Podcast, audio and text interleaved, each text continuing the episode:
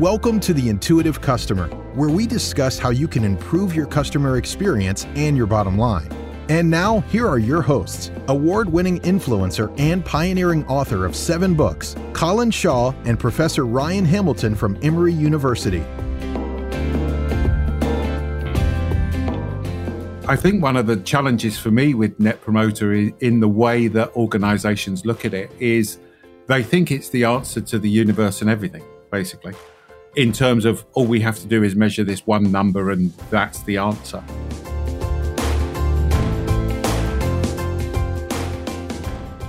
And those scores are carefully gathered anonymously, so there is no fear or favor in the system. So this is from team members evaluating their leaders. Yes, on essentially on are they the kind of people that you want to work with and, and be led by.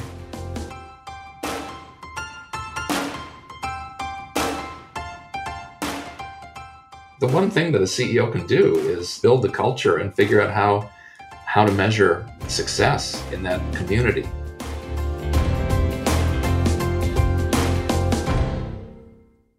So, Ryan, we have a real honor today. We have Fred Reichheld on the show with us. So, hello, Fred. Nice to uh, be speaking with you again. Ryan, I'm going to show my age now, mate. I remember Fred doing a presentation in London.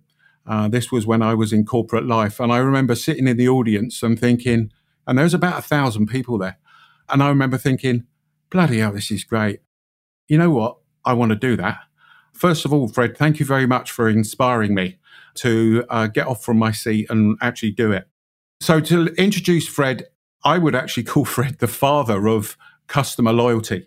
What we do know is that he set up the uh, practice for customer loyalty in Bain.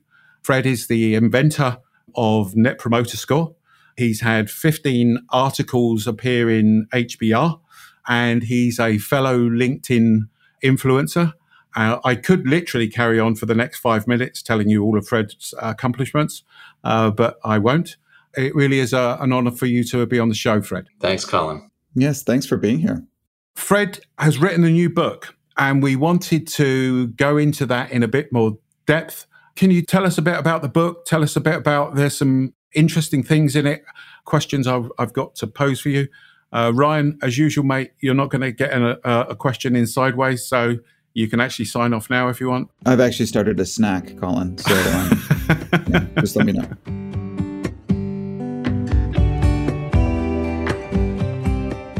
So, Fred, tell us a bit about the new book. Well, the new book is called Winning on Purpose, and it started with my frustration that although the net promoter score and system has uh, has spread beyond my wildest dreams i saw an article in fortune last year that said that over two-thirds of the uh, fortune 1000 now use net promoter. So wonderful news in terms of uptake but my personal observation is by far most of the uh, practitioners are using it very poorly and in some cases actually misusing it and abusing it and i, I wanted to get that back on track I think very few of the people now who think they use Net Promoter have any idea what the core purpose of it is and, and what the, the fundamental use case is that I had in mind. I'm glad you said that, Fred. Sorry to interrupt, because I totally agree with that. I'm really pleased that Net Promoter's going so well, but I totally agree that people are using it. A lot of people use it in the in the wrong way. So sorry to interrupt, but tell us why you think that's the case then. Well, too many people have started using as a stick or paying bonuses on it. Anytime you link a survey based score to someone's personal career or their bonus, bad things happen because they do everything in their power to to change the score and the score becomes the obsession whereas the, the fundamental idea behind customer behind an nps system is love your customers treat them the way you'd want a loved one so that they their life is enriched. And that has business implications because they come back for more and bring their friends. But I think it also has human implications for the employee because your own life is enriched when you serve others in, in a way that, that earns a standing ovation. And what Net Promoter was meant to do is collect those standing ovations so employees can hear them. And when they don't earn them, give them a hint about what they could do differently to enrich more of the lives that they touch. So now look at how most companies have really mangled that and said, oh, now I have Net Promoter, a way to hold my people accountable for not angering customers. So when, when they get low scores, I'll humiliate them and I'll, I'll put leaderboards up on the wall and I'll, uh, I'll link their compensation or maybe their employability to not falling into the bottom quartile. And it just destroys the, uh, the effect. And it's all about bribing and manipulating and arguing about, you know, Germans never give tens and say, fine, you know, this wasn't about earning tens. It's to inspire and learn. That's probably the worst thing I've seen done. But also now companies are reporting this to their investors with absolutely no standards of how it was collected, whether it was right after a transaction or whether it's relationship based what the response rate was. It, you know, it's just garbage in, garbage out. I, I report any score that's high and makes me look good, which of course destroys the credibility of the scoring process. Sure. So a lot of bad things, but not everyone was doing it badly. The book lays out some of the best practices, which are just mind-bogglingly excellent. And Bain and Company itself, who was the first practitioner of Net Promoter, because once I when I invented it, it was really out of a Bain culture, and Bain was the first one to adopt it for running itself. And one of the outcomes was Bain now measures Net Promoter in a very scientifically rigorous way in a separate data business called NPS Prism. So we now have millions and millions of pieces of feedback of correctly gathered Net Promoter insight and can do x rays of entire industries. And I thought, well, this is pretty cool. I now can see who has the best net promoter outcome truly on apples to apples basis. And I started investing in those companies because my theory is financial metrics really point you toward the wrong winners. That what drives financials long term is customers coming back for more and bringing their friends. Right. And this net promoter score correctly gathered gives you a much deeper insight. You know, long story short, my stock portfolio has more than tripled the market over the last decade. Wow. It's just crushed it. Wow. And now in the book, I, I sort of I reveal everything that I I know because I think I'm wealthy enough. I have I'm old enough. It, it just if I made another twenty million dollars, it would not change my life one iota. So how can I change the world? I can probably get them back on track toward the original purpose, which is to help your employees embrace a mission of enriching the lives that they touch. And when you say enriching the lives that they touch, I mean, if you looked at most businesses, they would say that we are here to make a profit, we are here to provide shareholder value. I mean, those were the things that I was I was taught. Yeah, I'm I'm here as a human being to make sure my heart beats and that my blood flows and that I get three square meals. That's a pretty low baseline. That sure. doesn't inspire anybody. That's not a life well lived. Sure. I guess Ryan, actually thinking about it, that starts to talk about Maslow, doesn't it? Uh, I mean, from the employee's standpoint, certainly. It's interesting that one of the criticisms of business over the last, I don't know, 40 or 50 years is this kind of artificial sense of meaning that a lot of businesses try to drum up for employees, where we've got credos and codes and chants. And you're pointing to something deeper, Fred, kind of a, a meaningfulness that we can derive from the work itself. The reason the book's called Winning on Purpose is this is a book about how to live a purpose driven life as an individual, as a team, and as a company. And it's not just a pipe dream. It turns out the ones that do it right and embrace the right purpose. And I make a pretty radical argument. I, I think there is only one class of purposes that work in business, that the primary purpose a, a business exists is to enrich the lives of customers, to solve their problems and put smiles on their faces. And anybody who tries something else is failing, as the book demonstrates pretty clearly. So, how does that tie in then, Fred, with somebody like Branson who would say we put employees first and customers second? Well, I, I completely agree with him. I think great leaders understand that they have to take care of their employees to, to inspire them to embrace the right mission, which is to enrich the lives of the customers that they touch. But then once the leaders got their teams on that mission, their job is to watch out for their safety, their health, their well being, that they have the right tools to accomplish that mission. And what Net Promoter does is to give them a system to know when they earn standing ovations and when they don't, so they can feel the love from their customers. I know we have to get paid to do our job, so salary and benefits have to be fair and reasonable. But that's not what inspires people. What inspires them is being a valued member of a team that is really winning with its customers and making customers' lives better. It's understandable that you would frame this around net promoter score, but this is a problem that's larger than just net promoter score. It seems like companies fall into this trap too easily anytime they try to measure something and then therefore turn it into a, a cudgel. I assume that some of the, the advice that you give applies to, to any kind of measurement driven incentives or motivations or, or the way companies are, are measuring things internally? Well, I disagree. I actually do think until you can measure something, you can't really learn and make progress. You can't come to a common language where people actually agree on successes and failures. So the, the need to measure is, is crucial.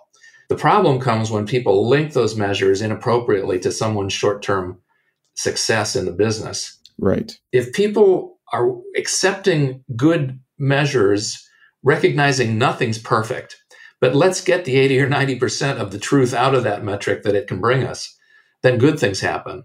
But when they say stupid things like, oh, this particular metric, even though it's sloppily measured, is going to determine your bonus, then right. you get disaster.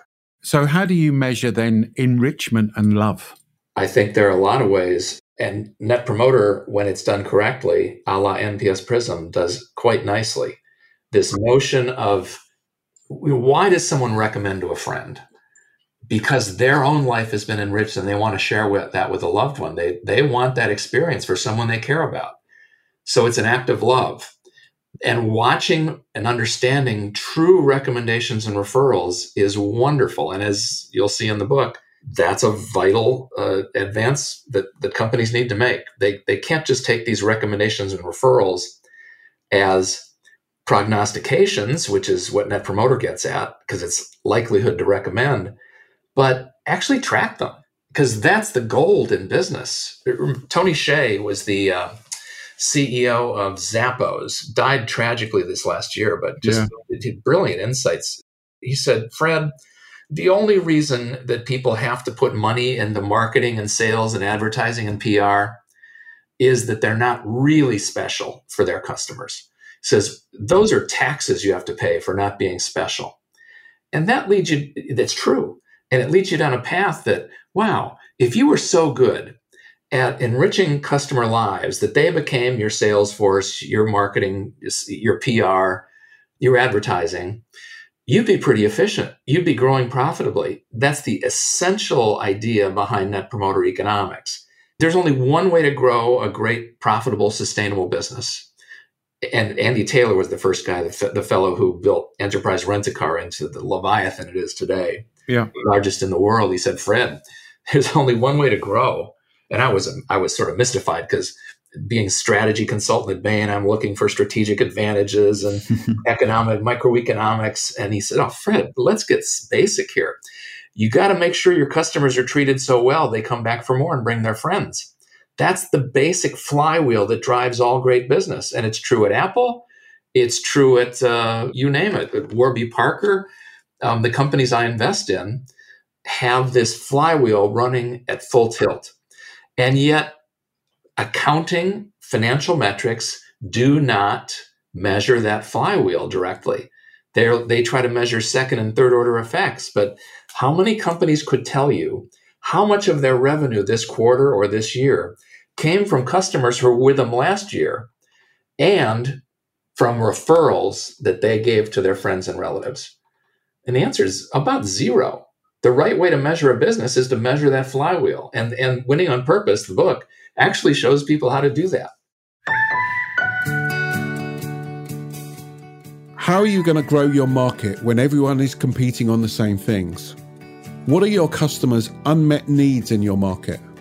What drives and destroys most value for you? And what are you going to do first? Since 2005, we've been helping organizations answer these questions. Our unique discovery tool, the Emotional Signature, will change the way that you look at your market. Let's have an informal conversation on how we may be able to help you. To set this up, simply go to beyondphilosophy.com backslash contact. That's beyondphilosophy.com backslash contact. And we look forward to talking to you. Can you expand upon or tell us about the, your concept of this earned growth? Yeah, I was so frustrated that people kept using net promoter scores inappropriately that I, I finally figured out I, I can't just preach against it. I've got to come up with an alternative that's an appropriate metric to hold people accountable for. And it and therefore it really needs to be accounting based because accounting is the only system we have where there's auditing, there's there's rules of measurement. People go to jail if they cheat. That you know, people are serious in, in the accounting world. So I've I finally saw that if you can just measure with accounting rigor, earned growth rate, how much of your, your growth is earned from this flywheel of customers coming back for more and referring their friends, and how much is bought through acquisitions, through sales and marketing, through uh, new store locations, all the, all the investments, some of which pay off, but are not the core to building a great business. And you can do it. And in fact, there, there are a handful of companies already doing it. I have a Harvard Business Review article just out that lays out the mechanics of measuring earned growth rate and shows you and, and describes a couple, two or three companies that are using it quite effectively. I see earned growth uh, where Net Promoter was 20 years ago. Right. Very powerful. And, and I suspect in the next 10 to 20 years, there won't be a serious business person that doesn't know about earned growth. So, earned growth measures enrichment and well it measures what percentage of your customers are coming back for more and bringing their friends and what impact that's having on your revenue growth. Right. By breaking it down into earned growth and brought growth. And bought growth correct. Right. How do you categorize those those two things then? Earned is well it's, it's there's two components to it.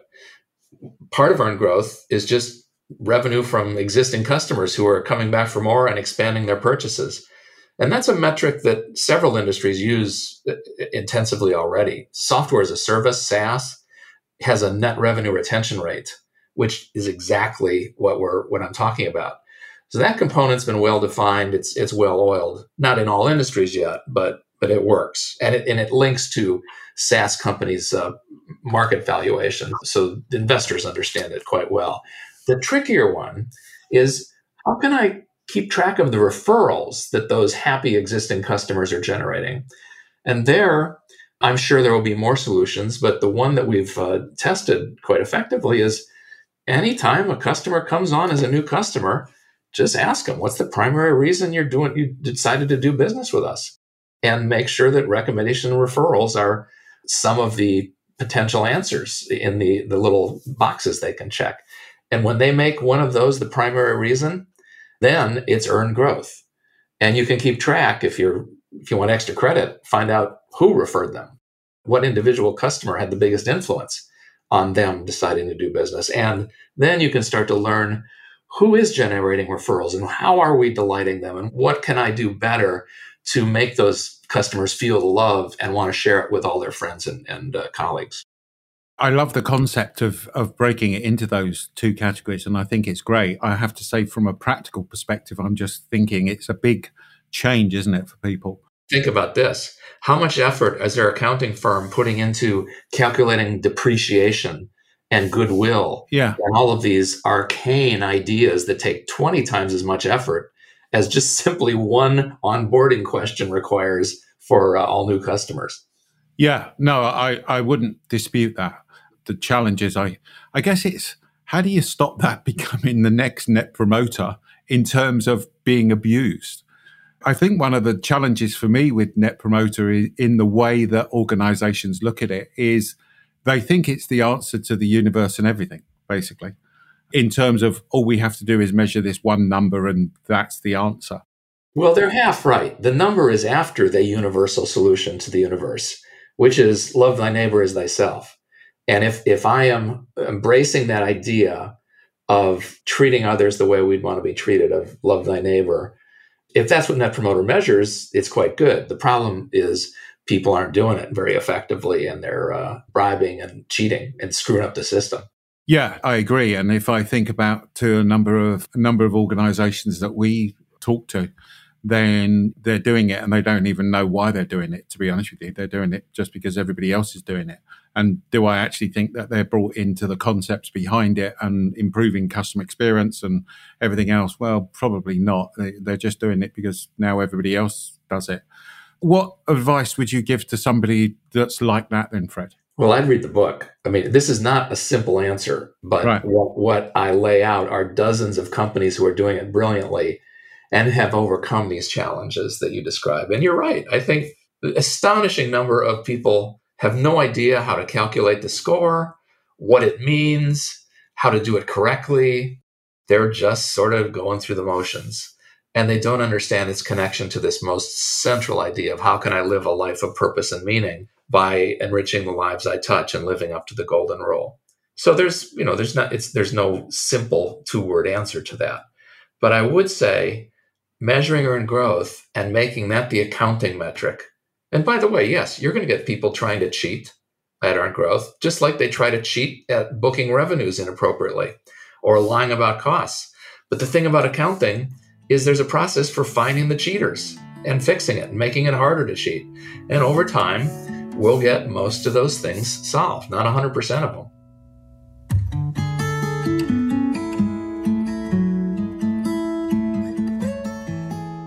It seems like for so many of the things that Colin and I talk about on the podcast, a lot of it comes down to culture and establishing a, a culture within the firm that will kind of meet the goals that you're laying out. A lot of what you're saying reminds me, and I'm going to mangle this story a little bit, but in Dale Carnegie's book, How to Win Friends and Influence People, you know, some of the same messaging is similar, where it just comes down to caring about the person you're in a conversation with.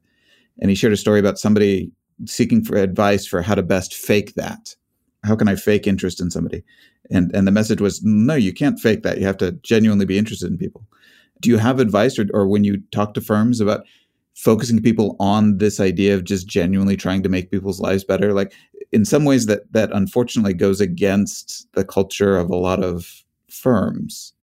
I agree with you that culture is the center. There is a, a chapter, I think it's chapter eight in the book, that talks completely about how to build systems that reinforce cultural values mm. in, in, rigorous ways. And I think there's just way too little uh, effort put into companies. The, the, one thing that a CEO can do is build the culture and figure out how how to measure success in that community. And there is a lot of work that leaders need to do to build persistent systems that work not just once a quarter or the annual employee survey. I mean, those things are fine, but you need systems that work 24 hours a day, seven days a week, 365. When no one's looking, they just keep doing it. I'll give you an example of one of those at Bain. We decided a long ago, a long time ago, that we only wanted people in uh, in positions of leadership and authority who were good people who lived our values. Yeah, they had to selling business and making the profitable uh, results that you know that's necessary. That's blood flow and, and eating three square meals. Got to do it, but it's not the purpose. Purpose is making people proud to be part of your team. We ask how likely you'd want to work with this person again. We get at this idea of likelihood to recommend this person as a as a uh, good leader. And those scores are carefully gathered anonymously, so there is no fear or favor in the system. So this is from team members evaluating their leaders. Yes, on essentially on are they the kind of people that you want to work with and, and be led by and, and we teach values and everyone knows what our core values. So we have people getting graded as leaders based on how well they're living the culture. And the only ones in the top half you know roughly top half of that of those votes are eligible to get promoted. So by the time you get to be an office head or a managing partner these are outstanding people who are exemplars of the core values as our teams understand them and that makes us so different than the average company that votes people up the chain of command based on how much they sell or how much, you know, profit they deliver. And as, as you know, profits is how much money you pull out of your customer's pocket, not how much enrichment you put into your customer's pocket. Fred, could you tell the audience the difference between good profits and bad profits? I always remember you presenting on this, and I always thought it was great. Yeah, I'll give you a good example of uh, of bad profits is when they uh, charge you three or four hundred percent markups when you return the rental car and they uh, and the gas is, tank isn't full. There's no reason for doing that. It's just abusive, and they can get away with it. Bad profits is when an airline changes you two hundred dollars to change a ticket that's uh, six months out. So they have no cost except the administrative uh, effort, but they've got you and they've got your money, so they'll charge you to whatever they want to get away with. Those are just abusive. They make customers angry they make accountants happy because it looks like profits, but it is destroying the future of the business. It's destroying the reputation of the firm, and it's it's sucking the soul out of the employees that have to uh, implement those aggressive policies. As you were talking to Ryan's question and and about the good profits, bad profits, I was actually reflecting back to when I used to be in corporate life, and what used to really bug me was that the guys that sold the most would invariably be, to be honest with you, stitching up the customer in some way, which I I always felt was, was clearly wrong. You know? Or over promising. You know, yeah, the guys who do great in enterprise sale, they they lie and get away with it. As a person there wanting to be promoted and everything else, I used to think, well, what actually this is telling me to do is it's telling me to go out and cheat the customer. Because if I want to get on, I've got to sell loads of stuff. And therefore, if I sell loads of stuff, the only way to do it is this, and then I'll get what I want. But I guess what you're saying is, I mean, clearly the link I'm making is that's effectively bad profits, and that doesn't make it sustainable for the organization going forward. Bad profits at the higher sort of theoretical level are any profits that you earn from a customer who's a detractor. If they don't come away at least being passively satisfied, and I think good profits probably are coming from promoters. If you've been able to make their life better so impressively that they are uh, enthusiastic about telling their friends, then any profits you're earning from that customer are good profits. A story that I tell in the book is about Scott Cook, the founder of Intuit, the software firm that Intuit and TurboTax and uh, so forth. Huge success, 150 billion plus in market cap now. Scott started at Bain with me 40, 45 years ago. And he's always told me, Fred, we don't deserve a dollar of profit from a customer until we've made that customer happy. And that's the philosophy behind, behind good and bad profits. When you've made a customer happy, any profits you earn are good. If you haven't, you don't deserve a dime of profit, and any profit you've earned is bad.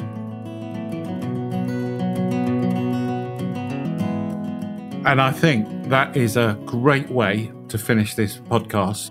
I've got one question for you, Fred. Yeah. Uh, well, in fact, I've got two questions for you.